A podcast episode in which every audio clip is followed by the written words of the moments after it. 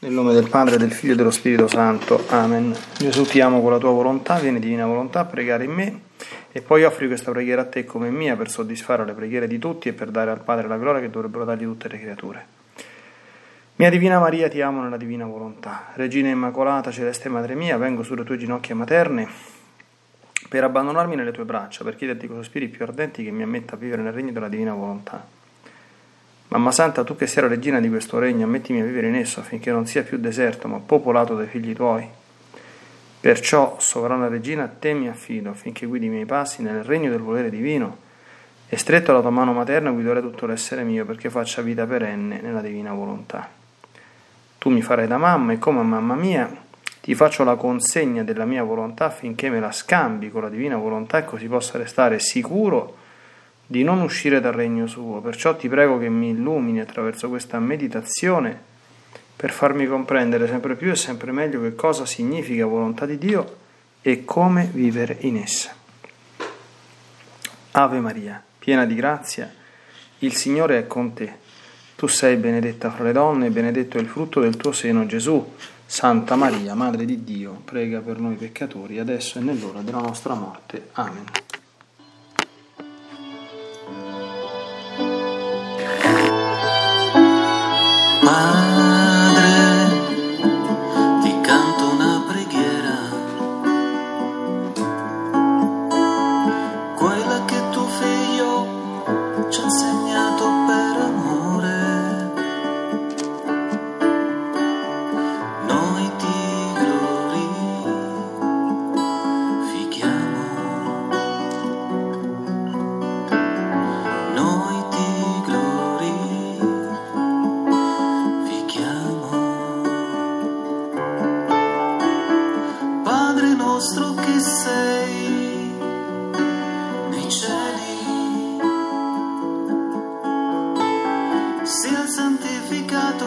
Dame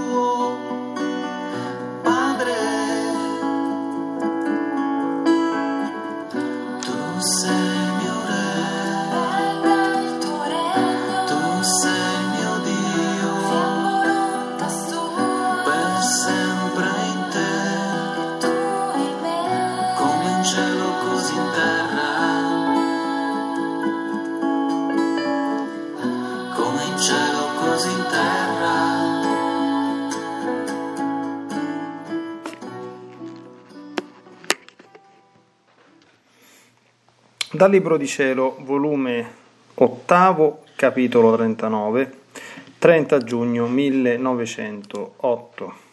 Continuando il mio solito stato pieno di amarezze e di privazioni, dopo aver molto stentato, mi pareva di vedere i popoli in atto di ribellarsi e di stringere più forte la zuffa contro i ricchi. In questo mentre il lamento del dolcissimo Gesù si faceva sentire al mio orecchio tutto amareggiato che diceva sono io che do la libertà ai poveri. Sono stanco dei ricchi. Molto ne hanno fatto. Quanti denari sciupati in balli, in teatri, in inutili viaggi, in vanità ed anche in peccati. Ed i poveri non hanno potuto avere pane bastante per sfamarsi, oppressi, affaticati, amareggiati. Se avessero dato loro solo quello che hanno speso in cose non necessarie, non necessarie, i miei poveri sarebbero stati felici. E i ricchi li hanno tenuti come una famiglia che non apparteneva loro, anzi, li hanno disprezzati, tenendosi per loro le comodità, i divertimenti, come cose appartenenti alla loro condizione, e lasciando i poveri nella miseria, come cosa della loro condizione. E mentre ciò diceva pareva che ritirava la grazia ai poveri e questi inferocivano contro i ricchi in modo da succedere cose gravi. Onde io nel vedere ciò ho detto, cara mia vita è tutto il mio bene, è vero che ci sono i ricchi cattivi, ma ci sono anche i buoni, le tante signore devote che fanno elemosina alle chiese, i tuoi sacerdoti che fanno tanto bene a tutti. Ah, figlia mia, taci non mi toccare un tasto per me molto doloroso. Potrei dire che non le riconosco queste tali devote. Fanno le elemosine dove vogliono loro per ottenere il loro intento, per tenere le persone a comodo loro. Per chi allora si simpatizza, spendono anche le migliaia di lire, dove poi è necessario non si benignano di dare un soldo. Potrei dire che lo fanno per me? Potrei riconoscere questo loro operato? E tu stessa dai segni potrai riconoscere se lo fanno per me. Se si trovano pronti a qualunque stretta necessità. Se non varano di dare il molto dove non è tanto necessario e negano il poco dove è necessario. Si può ben dire che non c'è spirito di vera carità nel retto operare. Quindi i miei poveri sono messi in oblio anche da queste signore devote. E i sacerdoti, ah figlia, peggio ancora, fanno bene a tutti, tutti inganni fanno bene ai ricchi, hanno tempo per i ricchi, anche da loro, quasi sono esclusi i poveri, per i poveri non hanno tempo, per i poveri non hanno una parola di conforto, di aiuto, da dir loro, li rimandano indietro, giungono a dirsi malati. Potrei dire che se i poveri si sono allontanati dai sacramenti, loro vi hanno contribuito perché non hanno preso sempre tempo per confessarli e i poveri si sono stancati non sono più ritornati. Tutto al contrario, se si è presentato un ricco, non ha esitato un momento, tempo, parole, conforti, aiuto, tutto si è trovato per i ricchi.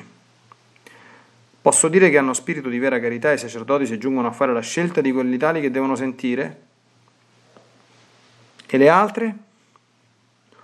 O le mandano attorno o le precipitano tanto che se la mia grazia non aiutasse in modo speciale i poveri, i poveri sarebbero stati sbanditi dalla mia Chiesa. Di rado qualche sacerdote è caritatevole, perché di tutto il resto potrei dire che la vera carità e lo spirito retto è partito dalla terra.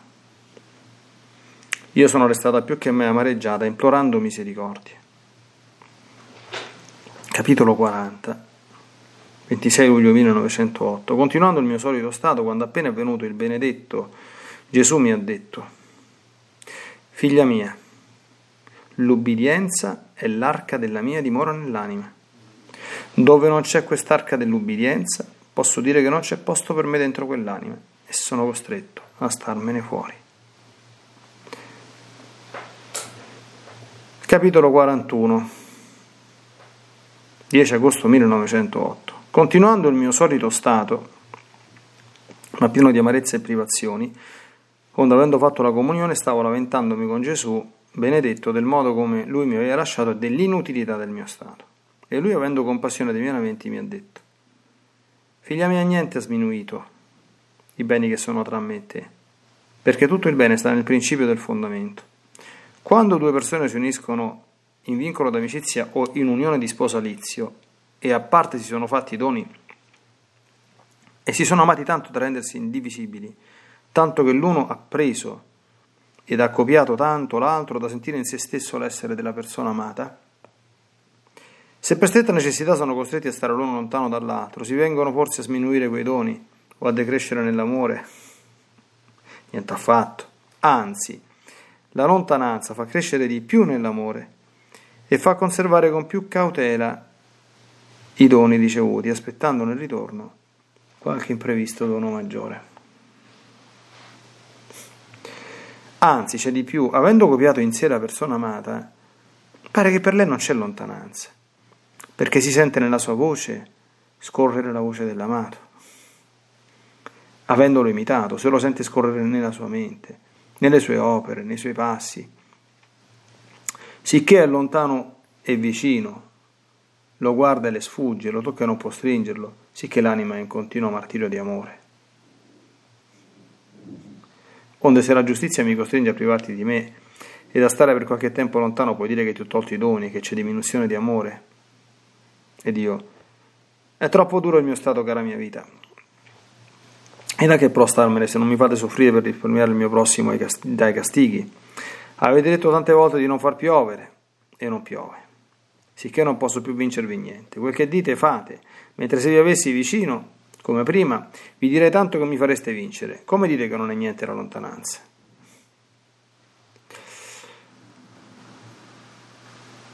E lui. È per questo, appunto, che sono costretto a starmene lontano, per non dartela vinta e dar luogo alla giustizia. Ma però col tenerti in questo stato c'è anche un bene, perché la mancanza dell'acqua chiamerà la, la carestia e i popoli in questo tempo resteranno umiliati e succedendo le stragi e le guerre la grazia li troverà più disposti a salvarli. Non è anche un bene questo, che mentre le guerre stavano per primeggiare sulla carestia, e mentre col tenerti in questo stato saranno prolungate soltanto per altro poco le guerre, così anime saranno più salvate. Poi ha soggiunto, l'amore non dice mai basta. Ancorché l'amore la flagellasse, la facesse a brandelli, quei brandelli griderebbero amore. L'amore non dice basta, non è contento ancora, quei brandelli li spolverizza, li riduce a nulla, e in quel nulla vi soffia il suo fuoco, le dà la sua stessa forma, niente vi mescola di umano, ma tutto di divino. Ed allora l'amore canta le sue glorie, le sue prodezze, i suoi prodigi e dice, sono contento, il mio amore ha vinto, ha distrutto l'umano e ha edificato il divino. Succede all'amore come a quel valente artefice che avendo tanti oggetti che non gli gradiscono, li fa in pezzi, li mette sul fuoco, li fa stare tanto fino a liquefarli e a far loro perdere tutta la, la loro forma, e poi vi forma tanti altri oggetti bellissimi e piacevoli, degni della sua valenza, valentia. È pur vero che per l'umano è troppo duro questo giro dell'amore, ma quando vedrà il suo acquisto, vedrà che è subentrata la bellezza alla bruttezza, la ricchezza alla povertà, la nobiltà alla ruvidezza. Anche essa canterà le glorie dell'amore.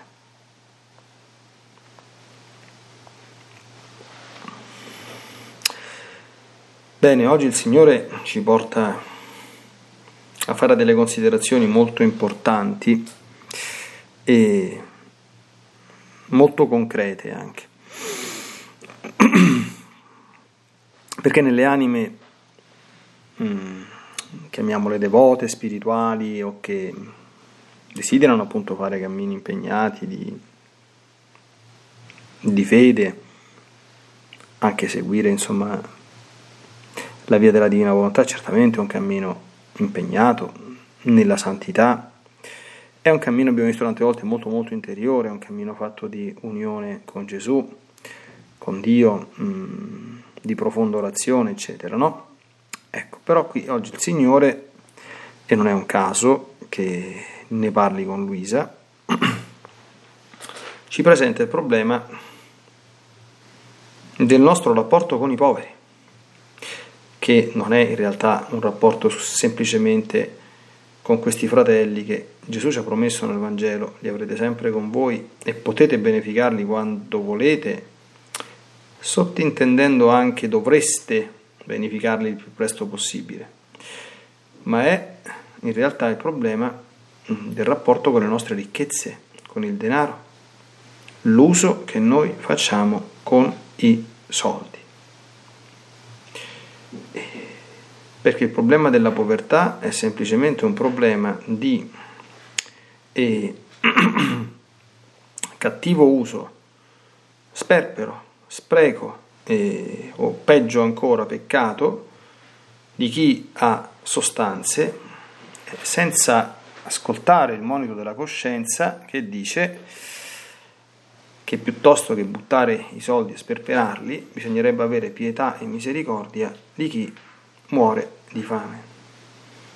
Questo è un tema che ho anche affrontato nelle omelie, in una delle omelie, perché San Giovanni Battista, questa meditazione cade dopo la terza domenica d'Avvento, il giorno dopo dell'anno C, dove San Giovanni Battista diceva chiaramente che dobbiamo fare bene. Chi ha due tuniche ne dia una a chi non ne ha e chi ha da mangiare faccia altrettanto.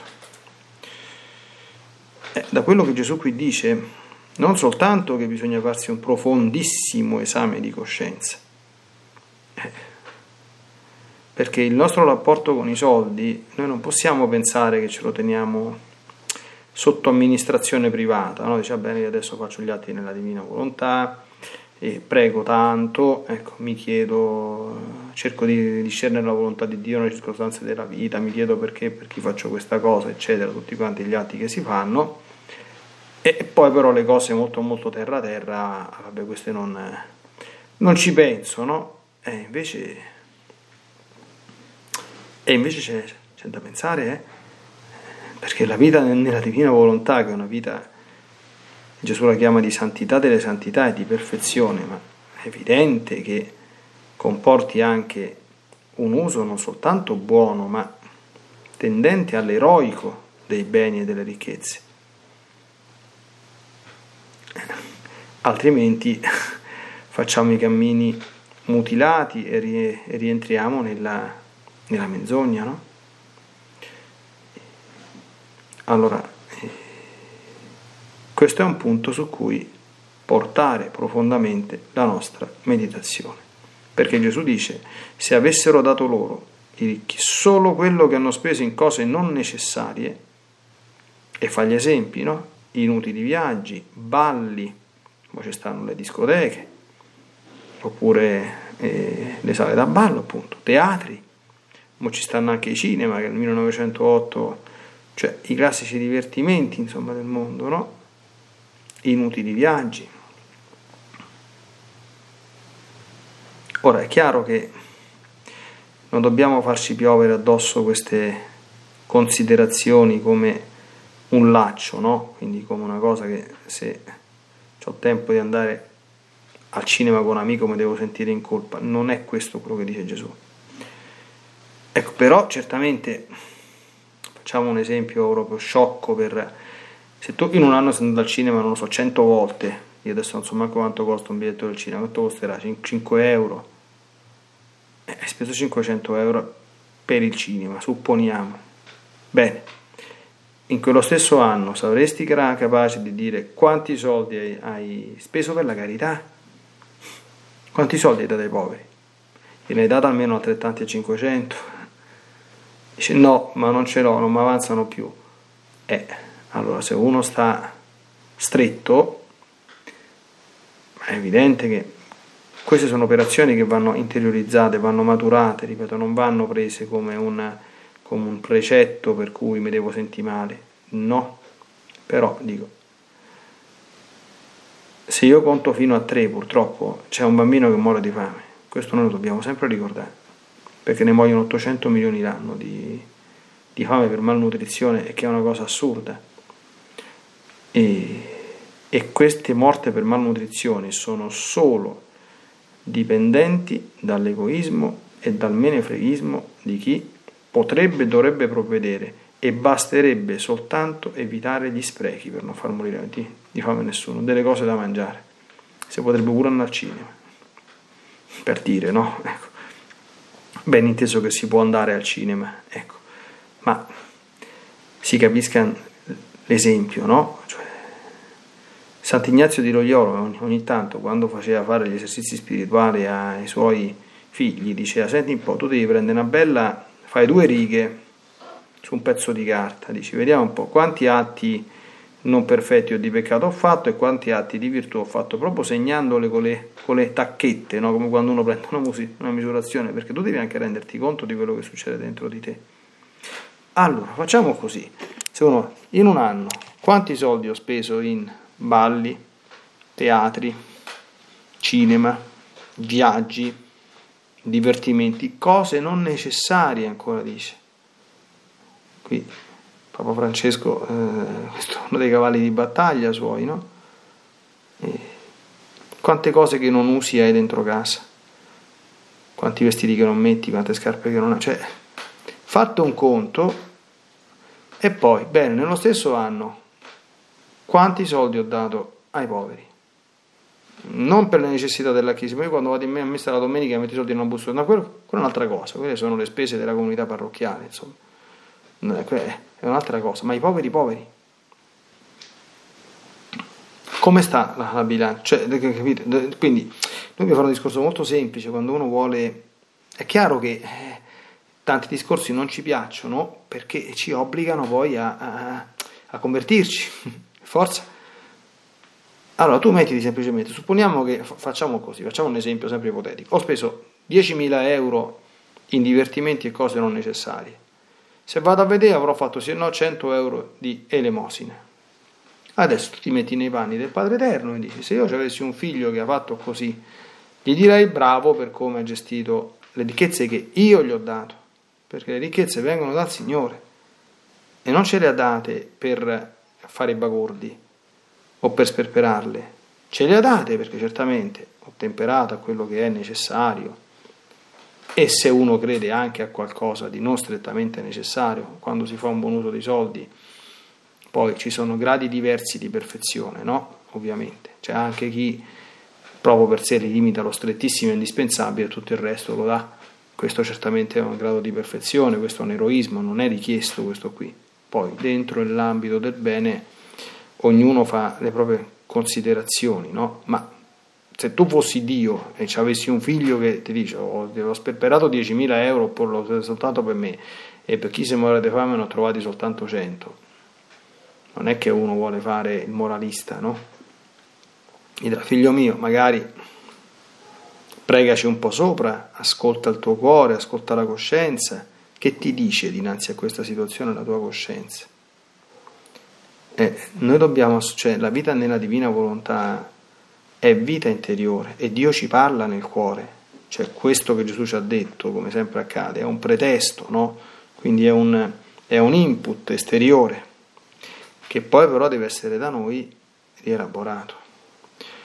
Mi raccomando, nessun giudizio sui sacerdoti, perché Gesù non dice certe cose sui sacerdoti perché noi li disprezziamo, li giudichiamo, però chiaramente un sacerdote deve avere attenzione a questo qui, cioè i sacerdoti sono, i poveri sono i primi nelle cure di un sacerdote, devono esserlo. E se, se, se un sacerdote su questo c'è qualcosa da rimproverarsi, sia dovesse accorgere, insomma, che come Gesù qui dice, fa addirittura delle odiose preferenze, eh, si deve convertire. Perché i poveri sono i primi ad avere cittadinanza della Chiesa, perché è vero che Gesù ha prediletto i poveri, è vero che Gesù ha amato i poveri, e è vero che la Chiesa è anzitutto casa loro. Ecco.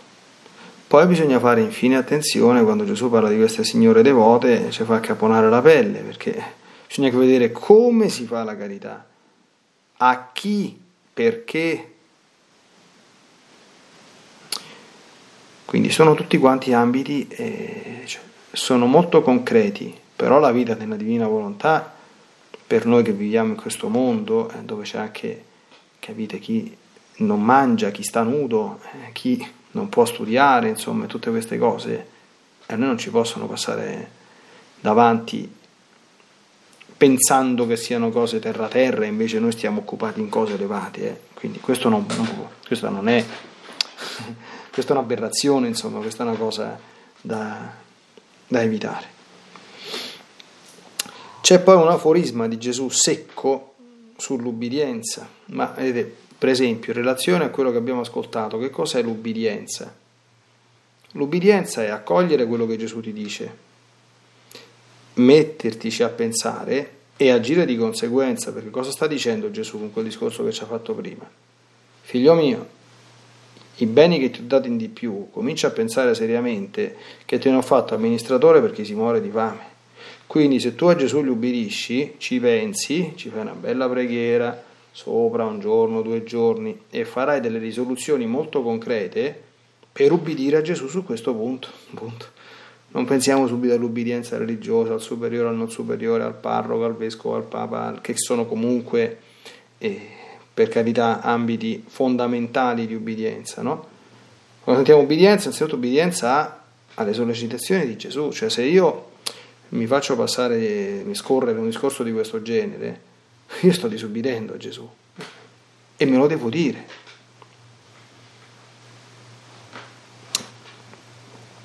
L'ultimo aspetto, ecco qua, il lavoro dell'amore si chiama, l'ultimo, l'ultimo titolo, no? Allora, qui il contesto è sempre lo stesso, no?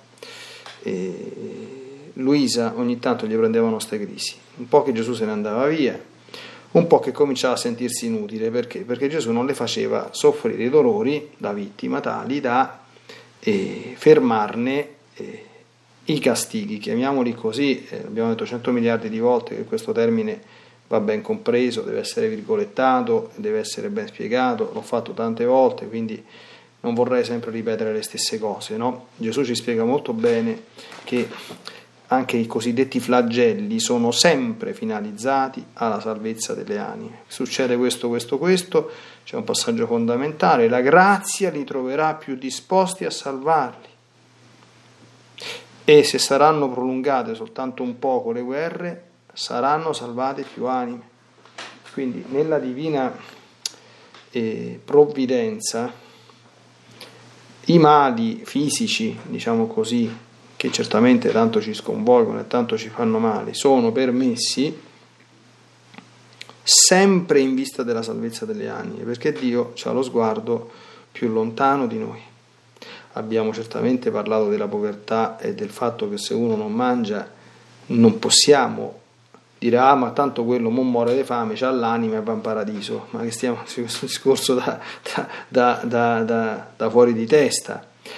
Tuttavia è evidente che è più importante la salvezza dell'anima che non come dire, il benessere del corpo. Quindi quando nostro Signore vede che non c'è altro modo per portare o per provare a, a provocare una conversione che mettere un pochino, come dice il profeta Geremia nelle lamentazioni, l'uomo con la bocca nella polvere, suo malgrado, si legge in quel bellissimo quarto capitolo delle lamentazioni, e contro il suo desiderio umilia e affligge i figli dell'uomo, ma sempre con questo fine. Ecco, allora Gesù, oltre che a spiegare, cioè, guarda, la motivazione è questa, però tu devi pensare anche un'altra cosa, e che quando due persone si amano sul serio, e poi si lamentava anche, quindi si lamentava anche del fatto che Gesù si faceva vedere e sentire poco, ecco, pieno di amarezza e di privazione, se, se, se, se, vediamo le date, non abbiamo sentite, no? 22 giugno,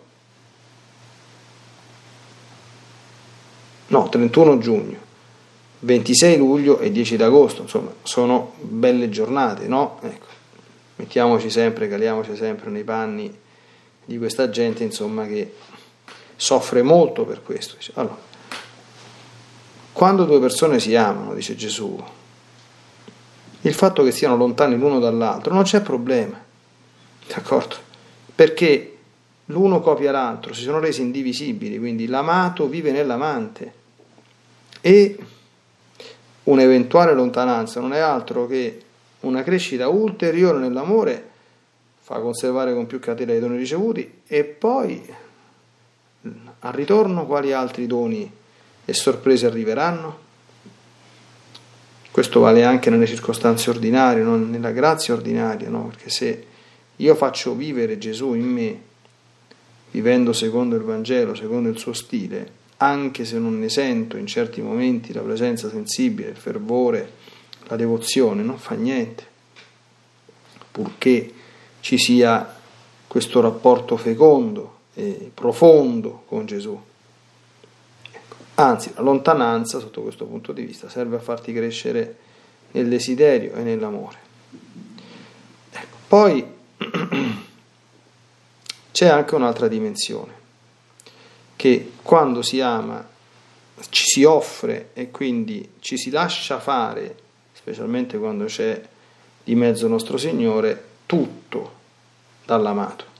Qui Gesù spiega, l'amore non dice mai basta, anche che l'amore la flagellasse, la facesse a brandelli. Quei brandelli che direbbero amore, l'amore non dice basta, non è contento, mi devi fai tutto quello che vuoi. E Gesù poi spiega, perché faccio queste operazioni? Perché sono come un artefice divino che ha degli oggetti che non gli gradiscono. È chiaro che non, la nostra umanità non può essere gradita al nostro Signore così com'è. Allora che fa? Fa tutto a pezzi, stritola tutto, li mette sul fuoco, li fa liquefare, gli fa perdere la loro forma e poi riplasma degli oggetti con la stessa certamente materia, ma bellissimi e degni della sua valentia. Per l'umano, dice Gesù, è troppo duro questo giro dell'amore. Eh, Ecco perché un aspetto della vita nella divina volontà, e così concludiamo, è lasciarsi lavorare da Dio, cooperando con le sue operazioni. E guardate che si coopera soprattutto, torniamo da dove siamo partiti, ascoltando bene i richiami della nostra coscienza, dinanzi a cui le esortazioni esteriori non sono altro che una provocazione, un richiamo, ma tante cose Gesù ce le dice nel cuore. È ora che bisogna vedere se tu a quelle cose che ti dice nel cuore tu le assecondi, ti lasci lavorare, entri dentro te stesso, vedi in faccia i problemi, te ne lasci, come dire, anche far male. Dice, è troppo duro questo agire dell'amore perché eh, certamente eh, il fuoco brucia, la, la, la liquefazione è un processo doloroso, Ma che succede poi? Da brutto diventerai bello, da povero diventerai ricco, da ruvido diventerai nobile e canterai le glorie dell'amore. Cioè nessuno, nessun uomo, cioè non pensiamo che la vita nella divina volontà, io voglio, voglio, voglio, ben sperare, ci torno spesso, eh? cioè nessuno pensi che la vita nella divina volontà è semplicemente fare qualche atto, pur importantissimi, atti preventivi, atti, cioè tutto questo è, come dire, è il, è, è, è il surplus, è, il clou, è il top, d'accordo? Ma un atto divino posto in essere da un'anima sommamente imperfetta e grossolana, cioè, d'accordo? Cioè quella devota signora che va a fare una carità perché gli fa comodo, a chi gli sta simpatico e dice viene divina volontà nel mio offrire questi soldi, ma scusate no? ma che valore ha quell'atto davanti a Dio? L'atto di una persona o della vedova importuna che ha messo tutto quello che c'è a due spiccioli per amore, in quel caso anche insomma, del Signore perché era il tesoro del Tempio, ma non fa niente, no? conta il gesto in questo caso, eh, ha fatto un grande atto e se quell'atto lo trasforma in divino, volendosi con la divina volontà, diventa un super atto, ma è chiaro che l'atto di per sé stesso è già buono no? e tutto questo non può avvenire se non avviene in noi questo processo di lenta purificazione che la grazia opera in chi però la lascia fare, senza sterili recalcitramenti, senza pensare che va tutto bene, che io non ho niente da cambiare, che in fondo sono stupidaggini, che tutto sommato sono una brava persona, che mica saranno questi grossi problemi, e poi gli altri sono peggio di me, e, e, eccetera, tutte quante le, le difese insomma, del nostro egoismo, del nostro amor proprio che, che rendono vani eh, le azioni che Gesù vuole fare in noi in vista del nostro bene, dalla bruttezza alla bellezza, dalla povertà alla ricchezza per cantare le glorie dell'amore.